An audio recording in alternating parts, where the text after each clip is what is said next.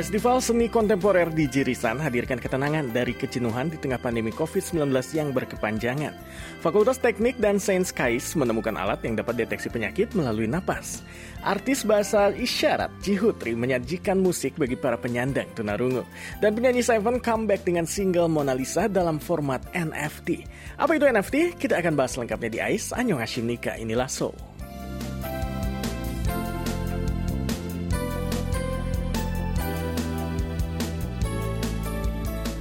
Ayo Hashim Nika, sahabat pendengar KBS World Radio. Kita jumpa lagi dengan kabar terbaru seputar Korea Selatan bersama saya Alvin Kobus ya, host ICE hari Kamis. Kita langsung saja bahas update pertama hari ini.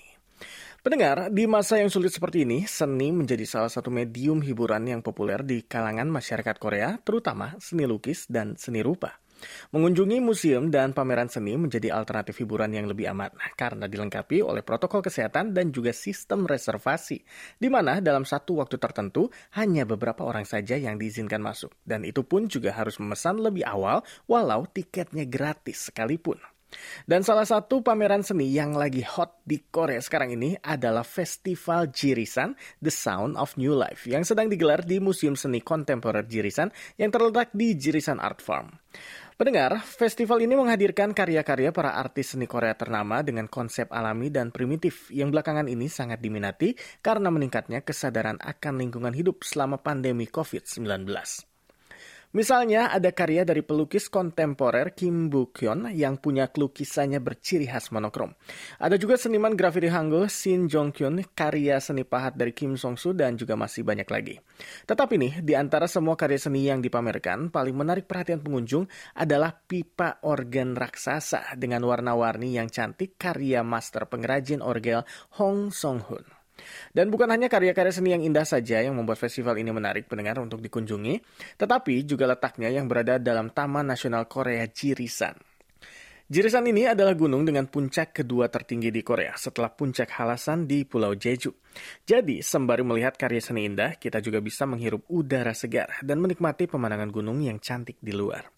Dengan rata-rata lebih dari 1000 kasus COVID-19 per hari di Korea, peraturan jaga jarak level 4 di Korea juga diperpanjang dari 2 minggu menjadi 4 minggu hingga tanggal 8 Agustus nanti. Dan walaupun rata-rata warga di sini sudah terbiasa membatasi kegiatan di luar rumah selama pandemi, diperketatnya peraturan jaga jarak ini juga lebih berpengaruh kepada mental kita ya pendengar ya. Kalau jaga jarak diperketat, berarti pandemi ini selesainya lebih lama lagi dong.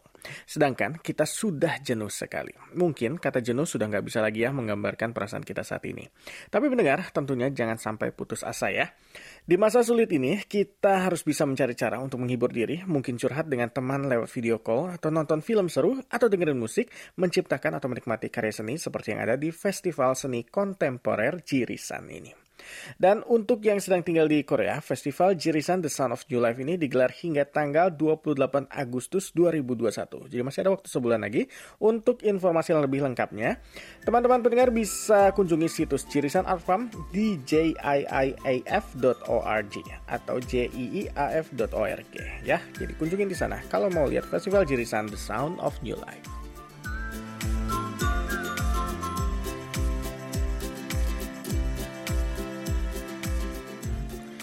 Kita langsung lanjut ya pendengar ya ke info AI selanjutnya dari dunia medis dan teknologi. Baru-baru ini pendengar, Fakultas Sains dan Teknik atau MSI dari KAIS berhasil menciptakan sensor yang bisa mendeteksi penyakit hanya menggunakan hembusan napas. Pasien tinggal menghembuskan napas ke alat sensor tersebut dan dari kandungan gas yang terkandung di napas pasien, sensor dapat mendeteksi penyakit apa yang diderita oleh sang pasien. Jadi luar biasa hebat ya. Dalam napas kita pendengar terkandung ratusan jenis gas dan beberapa di antaranya berhubungan dengan penyakit. Contohnya ada gas aseton, tuluena, dan hidrogen sulfida dengan konsentrasi yang tinggi masing-masing berkaitan dengan penyakit diabetes, kanker paru-paru, dan bau mulut. Dan untuk menciptakan sensor ini, tim riset menggunakan metal oksida nanofiber dengan sedikit sodium klorida dan platinum agar bisa mendeteksi level gas dalam napas dengan akurasi 86,3 persen. Tim riset sendiri berharap apabila teknologi ini bisa terus dikembangkan, di masa depan mereka dapat menciptakan alat pendeteksi penyakit portable yang bisa dibeli oleh masyarakat umum. Jadi, masyarakat bisa mengetes kesehatan mereka sendiri di rumah, jadi lebih praktis dan tidak perlu lagi melakukan pemeriksaan check up di rumah sakit dengan biaya medis yang lebih mahal ya pendengar ya. Saya membayangkan kalau memang alat pendeteksi penyakit seperti itu ada, dokter juga nggak perlu lagi repot-repot konsultasi sama pasien. Pasien, apa keluhan Anda hari ini? Terus tes darah, tes urin, X-ray, dan segala macam. Tinggal disensor lah, terus langsung ketahuan penyakitnya dan langsung melakukan perawatan atau terapi yang diperlukan. Hasil riset dari MSI KAIS ini akan dipublikasikan, Hasil riset dari MSI KAIS ini akan dipublikasikan di jurnal internasional yang namanya ACS Nano. Dan mendengar, AIS akan kembali lagi dengan info selanjutnya. Tapi sebelumnya kita dengerin lagu dulu ya. Kita punya SG Wannabe dengan lagu Non Join Saram atau You're the Best of Me. you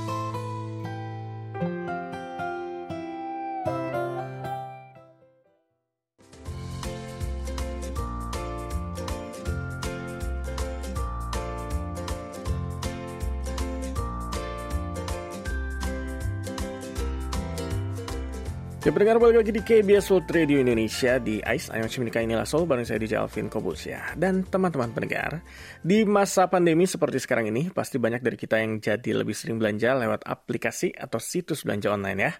Dan selain lebih praktis Harganya juga sering kali lebih murah daripada beli di toko. Situs-situs belanja ini juga kadang-kadang menyediakan berbagai konten yang menarik Dan bukan hanya untuk belanja saja dan kalau kita jadi member eksklusif dengan membayar iuran per bulan atau per tahun nih, kita bahkan juga dapat layanan ekstra seperti pengiriman barang ekspres atau nih fasilitas nonton film sesuka kita dan masih banyak lagi fasilitas ekstra lainnya.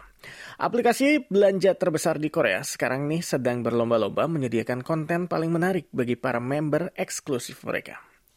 Dan ini menurut laporan dari tren mobile shopping yang dilakukan oleh Badan Survei Open Survey dengan 1000 partisipan antara usia 20 gitu. Dan menurut laporan tren mobile shopping yang dilakukan oleh Badan Survei Open Survey dengan 1000 partisipan antara usia 20 hingga 29 tahun, sebanyak 52% mengaku kalau mereka punya membership iuran di aplikasi belanja atau shopping. Berarti ini pendengar, setidaknya satu orang dari anggota keluarga punya membership iuran. Dan jumlah ini meningkat secara stabil dari 30-an persen di tahun 2019 dan 40-an persen di tahun 2020. Dan pendengar, untuk tahun ini nih, jumlah membership iuran tertinggi dipegang oleh aplikasi Kupang dengan membership Rocket Wow di 60%. Dengan iuran 2.900 won per bulan, member bisa mendapatkan layanan delivery express yang bisa sampai di hari yang sama atau subuh keesokan harinya. Selain itu, member juga bisa menonton layanan streaming OTT atau over the top Kupang Play dengan ratusan koleksi film dan TV series. Selain itu, membership aplikasi shopping kedua adalah Plus Membership dari Never dengan iuran 4.900 won per bulan. Selain shopping atau berbelanja, dengan berlangganan Never Plus, kita juga bisa menonton berbagai konten dari aplikasi OTT TV Inc. di mana kita bisa menonton film dan juga nih berbagai channel TV Korea. Selain itu, kita juga akan mendapatkan cookie gratis buat baca berbagai koleksi webtoonnya Never. Di posisi ketiga pendengar ada Smile Club dari eBay Korea dengan 32%. eBay adalah perusahaan shopping pertama di Korea yang menawarkan member iuran yaitu bulan April 2017 dan punya dua jenis aplikasi ini, yaitu Gmarket dan Auction. Yang satu situs belanja biasa dan yang satunya lagi ini sama seperti eBay. Tapi berbeda dengan dua aplikasi sebelumnya yang iurannya dibayar per bulan. Iuran Smile Club dibayar per tahun dengan jumlah 30 ribu won per tahun. Pendengar, sebenarnya kalau dihitung per bulan nih, Smile Club jatuhnya lebih murah ya. Tapi belakangan ini Smile Club mulai kalah bersaing. Mungkin ya, karena selain diskon dan delivery cepat, mereka juga tidak menyediakan konten lain seperti Kupang dan Never yang punya konten film dan webtoon. Dan selain itu, ada juga aplikasi lainnya seperti Lotte, Market Curly, dan juga Timon yang jumlah member iurannya berkisar sekitar 5% yang hanya fokus pada shopping, terutama makanan dan barang-barang kebutuhan sehari-hari. Dan sepertinya nih, konsumen di Korea sudah sampai pada tahap di mana warga rela ya membayar iuran per bulan asalkan mendapatkan layanan yang ekstra. Makanya aplikasi shopping dengan member iuran seperti Kupang dan juga layanan OTT seperti Netflix dan Watcha itu populer di Korea. Tapi pendengar, kita juga perlu tahu ya bahwa layanan ekstra untuk para member iuran ini kadang-kadang menelantarkan segi kelayakan dan keamanan bagi para pegawainya. Seperti pegawai yang sering mengalami cedera dan kecelakaan akibat berusaha mencapai target waktu pengiriman, khususnya para kurir ya. Dan upah yang mereka dapatkan juga sangat kecil, jadi ini juga masih sangat diperdebatkan. Jadi sebagai konsumen, tentunya kita juga jangan asal buka dompet ya, tapi dengan dompet itu kita juga harus bisa menuntut agar para perusahaan ini memperlakukan pekerja mereka dengan lebih baik.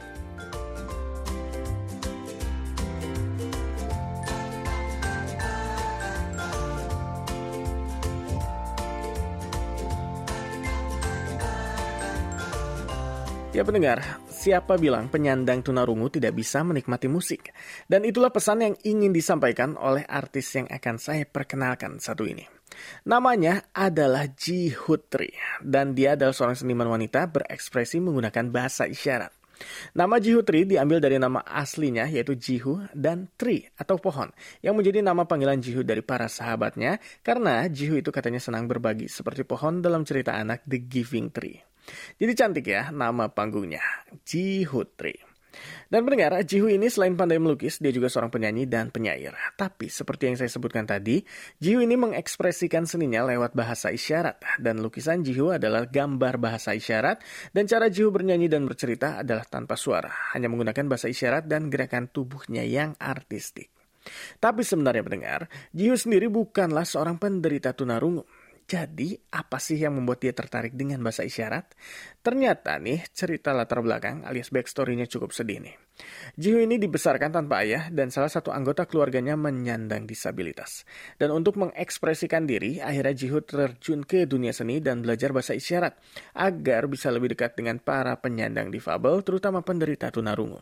Dan lewat bahasa isyarat ini, Jihu jadi belajar betapa pentingnya detail pada ekspresi wajah dan betapa pentingnya mendengarkan orang lain dari awal hingga akhir kalimat saat berbicara. Jadi pendengar, melukis bahasa isyarat mungkin bisa kita bayangkan ya. Tapi kalau menyanyi, Nah, kata Jihutri, hanya karena kita tidak bisa mendengar bukan berarti kita tidak bisa menikmati musik. Musik itu memiliki ritme dan pola tentunya ya. Dan kalau kita mengekspresikan lirik musik mengikuti ritme dengan gerakan tubuh dan ekspresi wajah yang tepat, maka kita bisa melihat dan merasakan musik itu.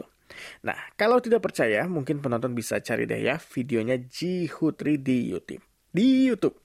Dan ditulisnya Jihutri ini G H O O Tri. Jadi Gutri ditulisnya, tapi dibacanya Jihutri sesuai namanya tadi ya.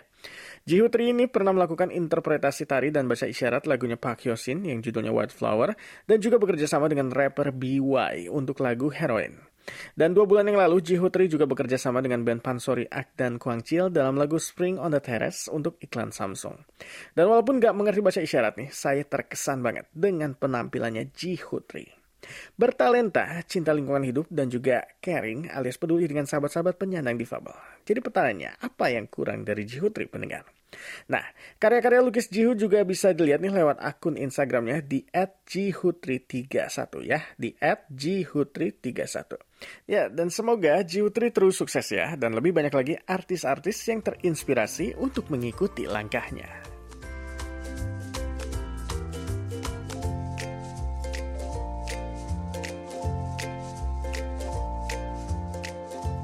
Ya pendengar, dan untuk info terakhir hari ini nih, saya ada kabar baru dari salah satu penyanyi solo K-pop generasi pertama K-pop nih. Apalagi, eh siapa lagi? Kalau bukan, Seven. Nah, untuk yang nggak tahu siapa Seven, jadi Seven adalah salah satu dari artis solo pertama YG Entertainment. Dan saat debut dulu sering dibanding-bandingkan dengan Rain, yang saat itu berada di bawah JYP Entertainment. Dan walaupun sekarang sudah berpisah dari YG, Seven sendiri masih aktif di dunia musik dan tanggal 26 kemarin ini dia merilis teaser dari lagu terbarunya yang berjudul Mona Lisa bekerja sama dengan JYP.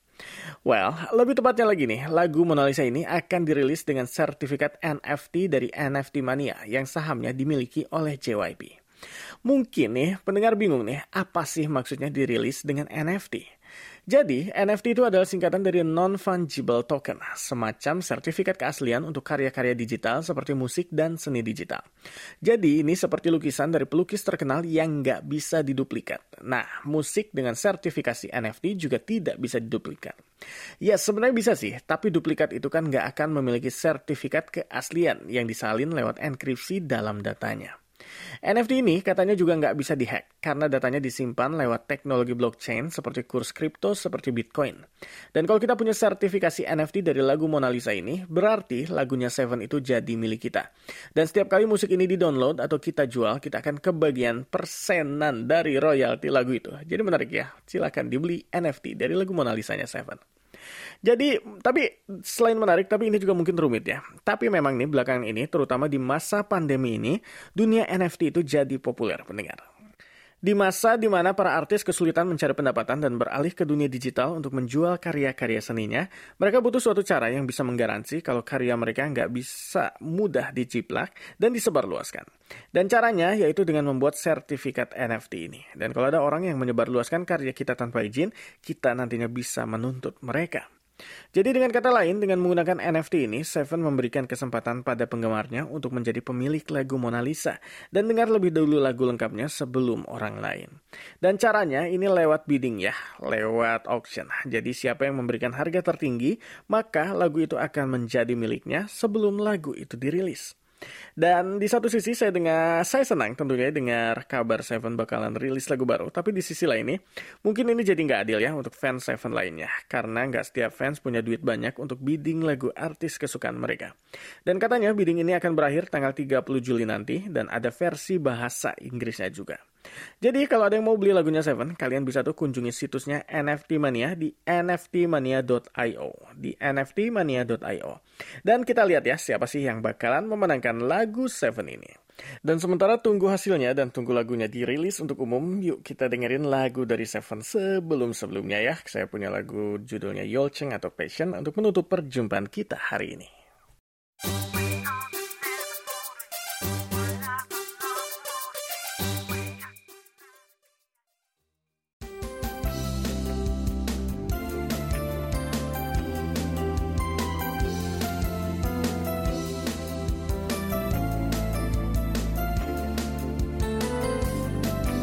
Jadi gimana teman-teman Ais hari ini? Kayaknya setiap kali dengerin Ais kita jadi tahu informasi baru ya. Kayak contohnya, hari ini kita belajar kalau tergantung dari penyakit yang diderita, komponen gas dari napas kita juga berbeda. Terus kita juga belajar tentang NFT, dan saya yang membawakan juga ikutan merasa tambah pinter nih. Makanya kalau teman-teman mau dapetin pengetahuan baru sekaligus tahu kabar terbaru tentang Korea selalu dengerin Ais ya dari Senin sampai Kamis pukul 7.15 malam waktu Indonesia Barat di KBS World Radio. Saya DJ Alvin Kubusya undur diri, sampai ketemu lagi, Neldo Hamkeheyo.